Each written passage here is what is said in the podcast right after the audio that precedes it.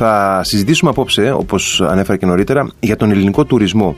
Τον ελληνικό τουρισμό που ε, πάρα πολύ συχνά ε, συζητάμε γι' αυτόν. Είναι σχεδόν ε, κάθε καλοκαίρι στην ημερήσια διάταξη είτε της ενημέρωσης είτε των ιδιωτικών και δημόσιων συζητήσεων.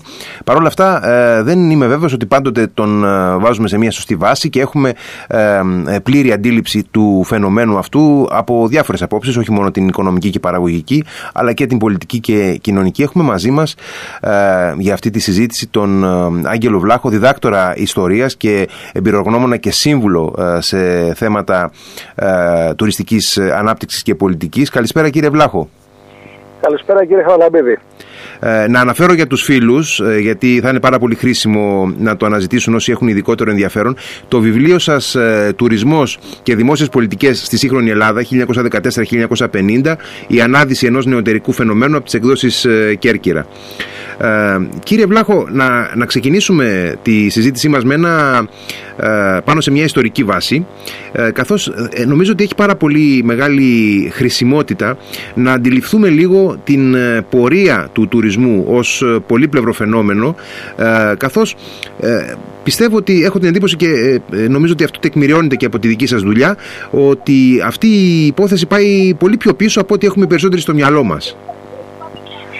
Αλήθεια είναι αυτό. Αφού σας ευχαριστήσω λοιπόν για την ευγενική πρόσκληση σας και τους ακροατές σας, ε, να ξεκινήσω λέγοντας ότι υπάρχει μια ευρέως παραδεγμένη άποψη ότι ο τουρισμός είναι ένα μεταπολεμικό φαινόμενο, ένα φαινόμενο των τελευταίων δεκαετιών, ε, δηλαδή στη φάση που μαζικά ας πούμε οι δυτικοευρωπαϊκές κυρίως κοινωνίες και στη συνέχεια βαθμία όλος ο πλανήτης επιδίδεται σε, στο σπορ των διακοπών, να το πω ετσι Η, η αλήθεια είναι ότι ο τουρισμός και μάλιστα στην ελληνική του διάσταση είναι ένα πολύ παλιότερο φαινόμενο από ό,τι πιστεύουμε.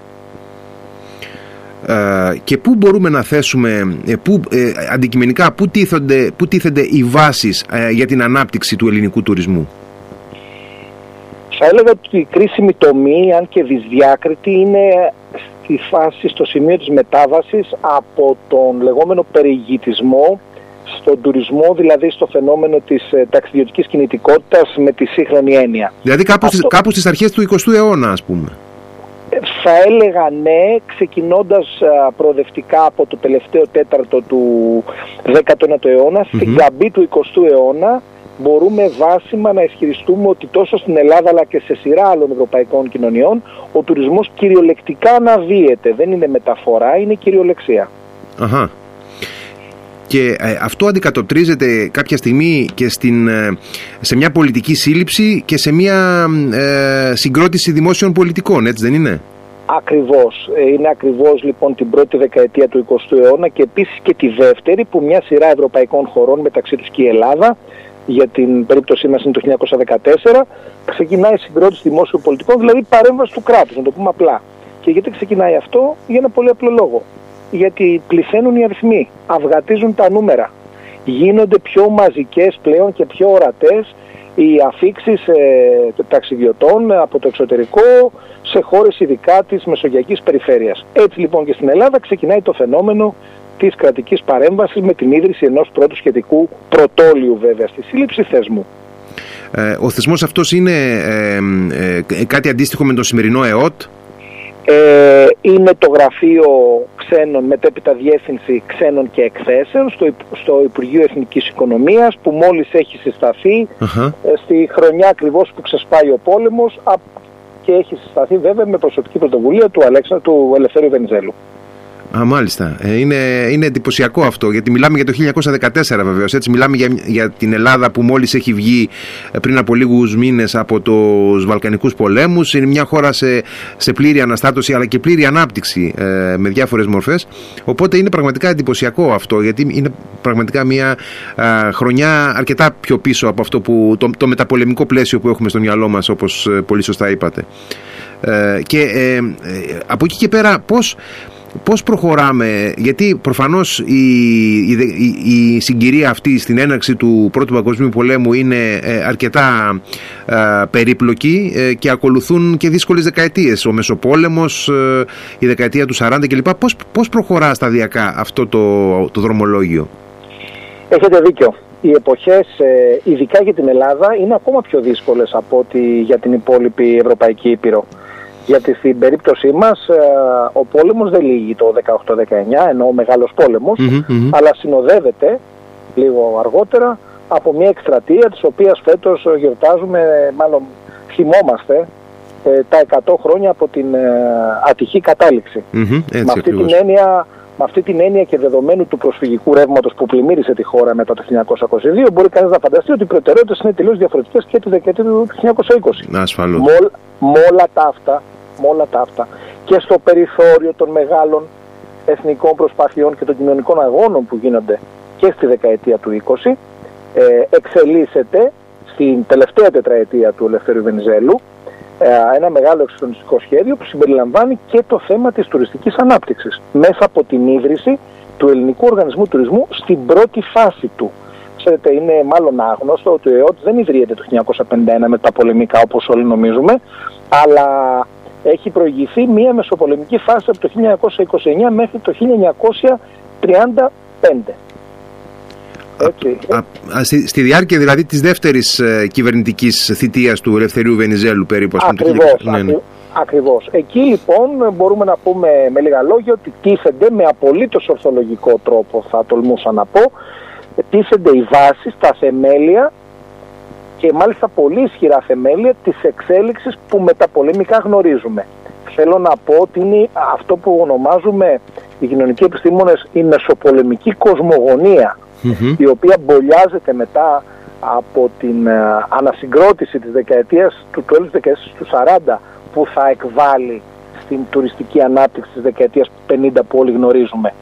Αλλά όλα αυτά που ξέρουμε, εννοώ τα μεγάλα μεταρρυθμιστικά σχέδια, το κατασκευαστικό έργο της δεκαετίας του 50, του 60 κλπ, ε, για αυτά έχουν προηγηθεί ισχυρότατα ε, θεμέλια αλλά και σοβαρότατα οι επιχειρησιακοί σχεδιασμοί της προηγούμενης δεκαετίας. Οπότε ε, με αυτόν τον περιπετειώδη θα έλεγε κανείς τρόπο φτάνουμε ακριβώς στο κατόφλι της, ε, της μεταπολεμικής περίοδου που είναι και μια περίοδος φυσικά ε, αλματόδους ανάπτυξης και για την Ελλάδα οπωσδήποτε όπως γνωρίζουμε είναι η εποχή του ελληνικού οικονομικού θαύματος όπως ονομάστηκε αλλά και για τον ε, κόσμο ευρύτερα. Ε, οπότε από τη δεκαετία του 50 και στην συνέχεια ποια είναι τα, τα βασικά χαρακτηριστικά που κάνουν, διαμορφώνουν αυτό το, το τουριστικό άλμα της Ελλάδας, το άνοιγμά της ας πούμε στη, στη διεθνή τουριστική αγορά. Το πρώτο και θα με επιτρέψετε να ισχυριστώ ότι είναι σχετικά άγνωστο, θα, έτσι, θα, θα είμαι λίγο ερετικός είναι το γεγονός ότι ο τουρισμός σχεδιάζεται από τα πάνω και όχι από τα κάτω.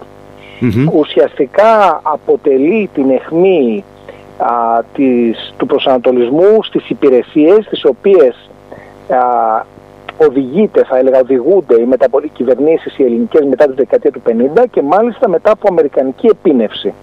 Δηλαδή υπάρχει ένα ένας πολύ ισχυρός ρόλος ε, των Αμερικανών ακόμα και στην ίδρυση του ελληνικού οργανισμού τουρισμού μεταπολεμικά.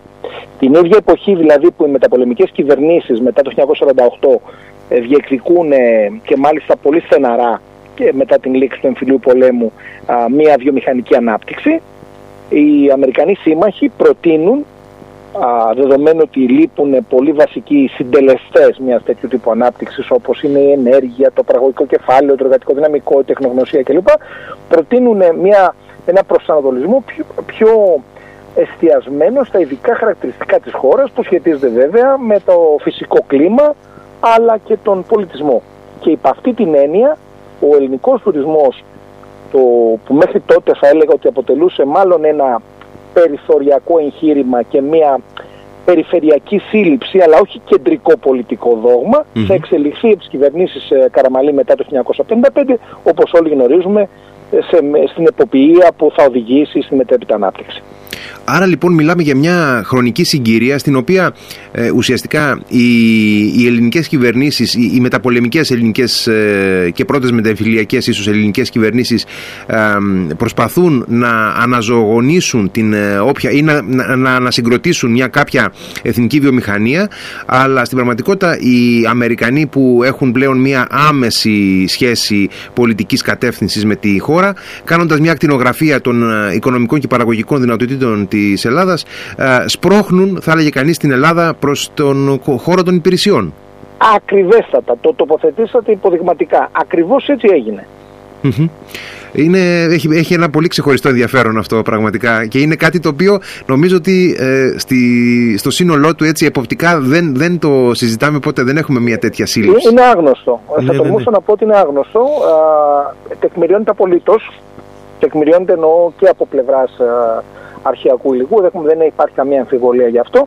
Εξάλλου, μέχρι τη δεκαετία του, αρχές δεκαετία του 50 δεν υπάρχει και ισχυρή εξωτερική ζήτηση που συνδυάζεται βέβαια με το σχέδιο αυτό. Εξωτερική ζήτηση από πλευράς των ισχυρών, των ανεπτυγμένων, πιο ανεπτυγμένων χωρών της Δύσης και βεβαίως τον ΗΠΑ.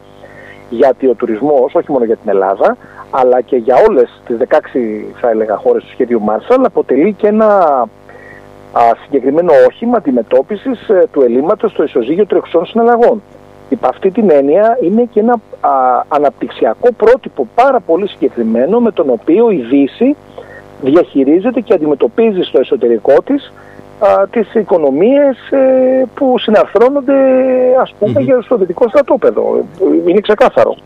Να, να σας κάνω και ένα ε, κάπως πιο τεχνικό, πιο ειδικό ερώτημα. Σε ποια φάση ε, βλέπουμε να, ε, να ρέπουν, να, να κινούνται σοβαρά ελληνικά ιδιωτικά κεφάλαια προς την κατεύθυνση του τουρισμού και αν, αυτό είναι το δεύτερο σκέλος που θα πάω τώρα, εάν υπάρχουν τοπικές ας πούμε πολιτικές και οικονομικές ελίτ οι οποίες ε, επίσης μπαίνουν σε αυτή τη, τη, τη, τη ροπή, ε, κατευθύνοντας τις τοπικές κοινωνίες προς την ανάπτυξη του τουρισμού. Και μιλάω τώρα και για την Κρήτη, για παράδειγμα, γιατί είναι μια περιοχή που ε, από τις πρώτες αναπτύσσει πολύ έντονα το τουριστικό, το, την τουριστική παραγωγή.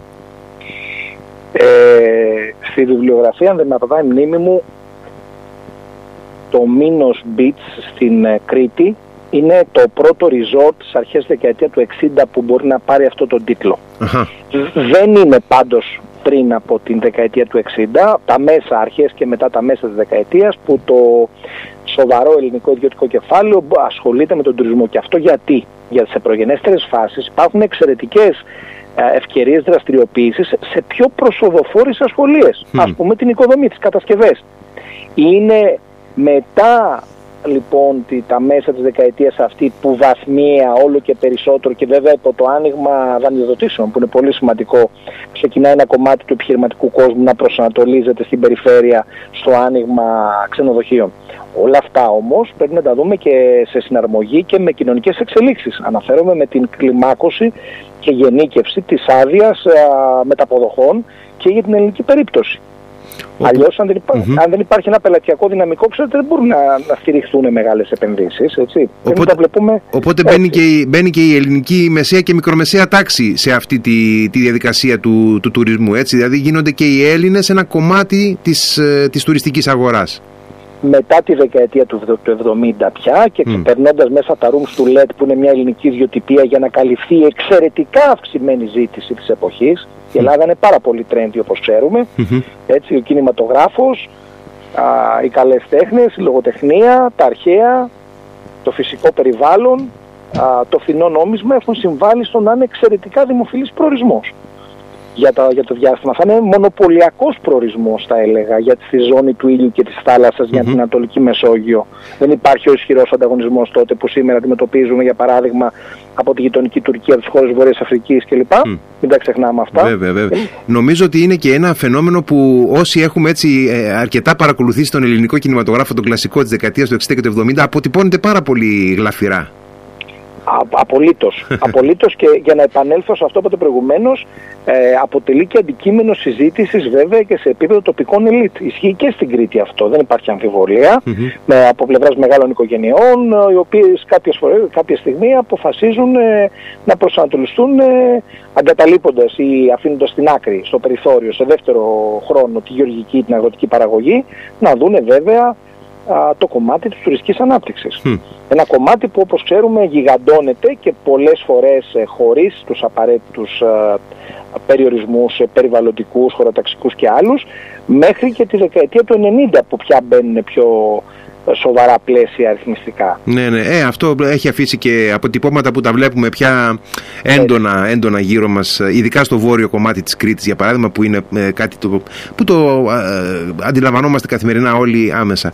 Να, να φύγουμε όμως τόσο από την ιστορική αποτύπωση, που πραγματικά ήταν πάρα πολύ ενδιαφέρουσα, για να έχουμε στο νου μας τις, τις βάσεις του, του τουρισμού ε, στην Ελλάδα πριν από τη δεκαετία του 70 και του 80 και να πάμε λίγο σε, μια, σε ένα πιο σύγχρονο αντικείμενο να δούμε ε, τον ελληνικό τουρισμό σήμερα. Ε, βιώνουμε μια χρονιά που μετά από δύο τραυματικές χρονιές για τον ελληνικό τουρισμό πολλοί τη χαρακτηρίζουν ε, ρεκόρ ή χρονιά επανόδου εν πάση περιπτώσει του ελληνικού τουρισμού στην τροχιά που είχε μέχρι το 2019 και πολλοί αναρωτιόνται ή συζητούν εάν ε, ε, υπό την παρούσα μορφή του ο ελληνικός τουρισμός έχει βρει τα όρια του ή υπάρχουν ε, περιθώρια περαιτέρω ε, κίνησής του σε αυτές τις ράγες και εν πάση περιπτώσει εάν εσείς πιστεύετε ότι υπάρχουν περιθώρια για μια αναμόρφωση, για μια ανασύνταξη του, του ελληνικού τουριστικού προϊόντος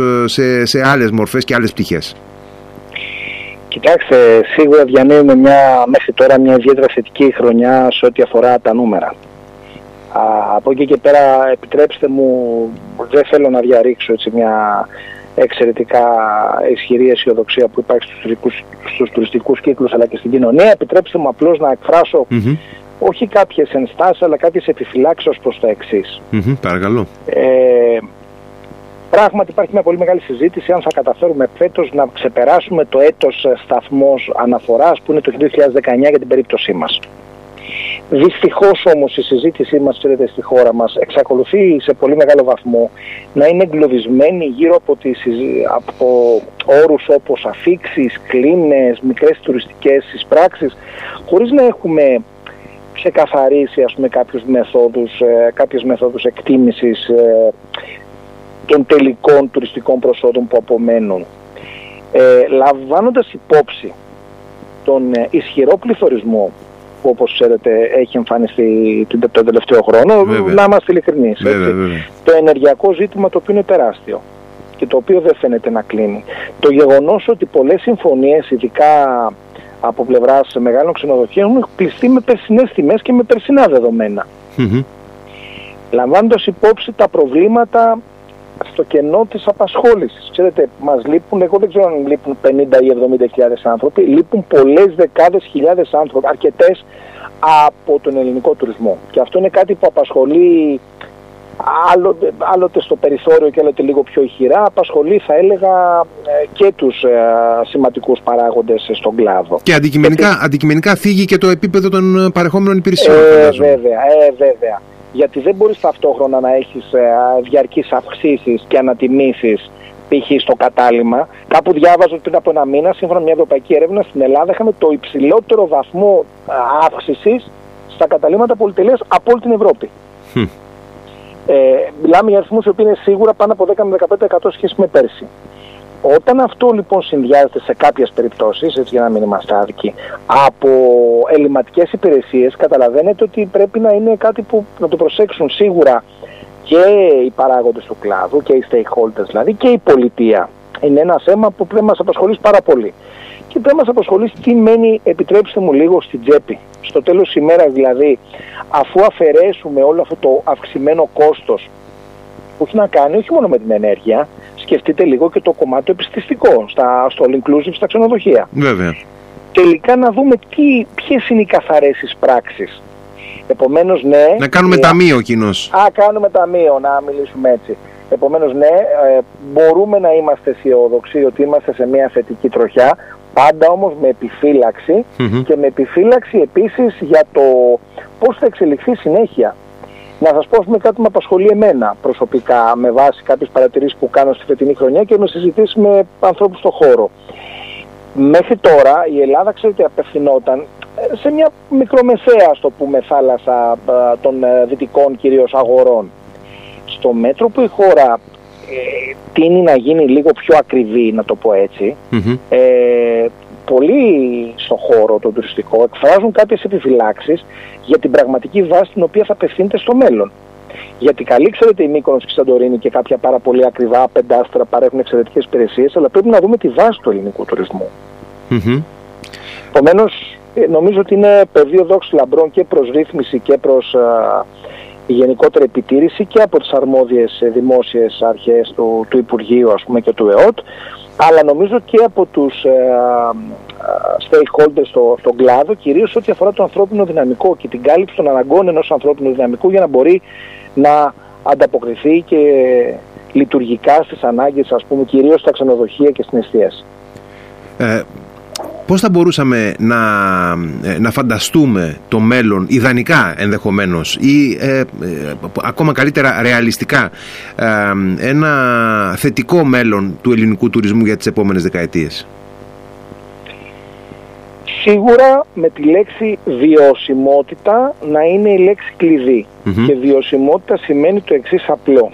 Επειδή σε ένα πολύ μεγάλο βαθμό ο ελληνικός τουρισμός σχετίζεται με το, λιγότερο, με το λεγόμενο πολιτισμό της μικρής κλίμακας. Μιλάμε για μικρές εδαφικές επικράτειες. Μιλάμε, δεν μιλάμε για τεράστιες ας πούμε ενιαίες οντότητες όπως άλλες περιπτώσεις σε άλλες ε, περι- χώρες. Η μορφή του ελληνικού τουριστικού προϊόντος είναι ενδιάζουσα και πολλές, πολλές περιπτώσεις, είμαι σίγουρος στην Κρήτη, ας πούμε, εγώ τώρα χτες διάβαζα κάποια τέτοια πράγματα, ε, θέλει προσοχή να μην καταστρέψουμε, να μην υπονομεύσουμε, να είναι πιο ακριβείς, να μην υπονομεύσουμε τους φυσικούς, περιβαλλοντικούς, α, αρχαιολογικούς πόρους που έχουμε. Αυτό είναι το πρώτο. Το δεύτερο είναι μέρημνα για τις υποδομές. Λέμε ότι φέτος θα ξεπεράσουμε ξέρω εγώ, τον αριθμό του 2019. Μάλιστα. Αυτό είναι εξαιρετικό και θα είμαστε όλοι ευτυχείς. Δεν νομίζω να υπάρχει κανένας που να μην χαρεί και να μην το θέλει. Μμμ. Σκέφτεστε όμως ποιο είναι το όριο της φέρουσας ικανότητας, όπως λέμε στις τουριστικές σπουδές, των υποδομών σε ό,τι αφορά το νερό, τους δρόμους, το πάρκινγκ, α, την αποχέτευση, τα σκουπίδια. Ναι, ναι. Είναι μεγάλα ζητήματα. Την παροχή ενέργειας Την ασφαλώς. παροχή ενέργειας. Ξέρετε, όταν σε πολλές περιπτώσεις είμαστε στα όρια, όπως δε- διαβεβαιώνουν έτσι κάποιοι τοπικοί άρχοντες, θέλει μια μέρημνα για να μην δυσφημιστεί το προϊόν και κυρίως να μην αλλοιωθεί η μορφή του για να μπορεί στα επόμενα 5, 10 ή παραπάνω χρόνια να παραμείνει στα επίπεδα τα οποία είναι σήμερα και να είναι το ίδιο ε, δημοφιλές και επισκέψιμο. Και από τις υποδομές νομίζω ότι εξαρτάται σε μεγάλο βαθμό και η οποιαδήποτε ε, ε, εποχιακή επέκταση του ελληνικού τουρισμού. Ακριβέστατα. Έχετε πολύ δίκιο. Είναι υποδομές, είναι οι αερομεταφορές. Μμμ. Ε, δεν το βάζουμε πολύ συχνά στην εξίσωση, αλλά ξέρετε, νομίζω και δεν απατώμε από όλες τις μεγάλες ευρωπαϊκές υπερδυνάμεις στον τουρισμό, ας μην μας φοβίζει η λέξη, η Ελλάδα είναι Μμμ. υπερδύναμη στον, ευρω- στον, τουρ- στον τουρισμό τον ευρωπαϊκό, έτσι. Ίσως Μμμ. είναι από τους ελάχιστους τομείς που μπορεί να διεκδικήσει ένα τέτοιο τίτλο. Μμμ. Α, έχουμε ένα βαθμό εξάρτησης από την αερομεταφορά σε σχέση με τον ανταγωνισμό που ξεπερνάει το 75%. Σκεφτείτε δηλαδή ας πούμε ότι στην Ιβηρική ή στην Ιταλία ή στη Γαλλία, λέω ενδεικτικά, δεν είναι ανάγκη να έρθει κανείς με αεροπλάνο. Ε, ή πήγε- μάλλον υπ- Πηγαίνουν με τρένα πολλοί άνθρωποι. Α, τρένο, με αυτοκίνητο κλπ. Ναι. Ενώ σε εμάς το αεροπλάνο είναι για τον, για τον κορμό τον ευρωπαϊκό στον οποίο απευθυνόμαστε, έτσι, για ένα μεγάλο κομμάτι του πελατειακού δυναμικού μας, είναι ο, πολύ μεγάλος ο βαθμός εξάρτησής μας. Ε, μην, ξε- μην ξεχνάτε φέτος έχουμε και ένα θέμα. Έχουμε να καλύψουμε τις απώλειες από τη Ρωσία και δευτερευόντως από την Ουκρανία. Βεβαίως, ναι, ναι. Δεν είναι αμεληταίο. Μμμ. Έχουμε βεβαίως μια ισχυρή παρουσία από τη ΣΥΠΑ, το οποίο είναι καλοδεχούμενο. Το ισχυρό δολάριο που έχει αυτή τη στιγμή στο 8,2% σε σχέση με το ευρώ. Ε, περιμένουμε την ισοτιμία να φτάσει στο 1 προς 1. Σίγουρα βοηθάει κατά πολύ. Ο- α, όπως και το γεγονός ότι η Αμερικάνικη αγορά ξανα, ξαναβλέπει λίγο θετικά ας πούμε, την Ελλάδα. Α, αλλά οι επόμενες χρονιές, ειδικά αν ανοίξει, για παράδειγμα, αν ανοίξουν χώρες ανταγωνιστικές μας, στη ζώνη του ήλιου και της θάλασσας, ε, θα είναι δύσκολες. Κύριε Βλάχο, ευχαριστώ πάρα πολύ για τη συζήτηση που είχαμε. Ήταν νομίζω πάρα πολύ ουσιαστική. Σας ευχαριστώ εγώ πάρα πολύ για το χρόνο σας και ελπίζω να συνεισέφερα σε κάτι σε εσάς και στους ακροατές σας. Είμαι βέβαιος. Να είστε καλά. Καλό βράδυ. Να είστε καλά, καλώς σας βράδυ. Γεια σας.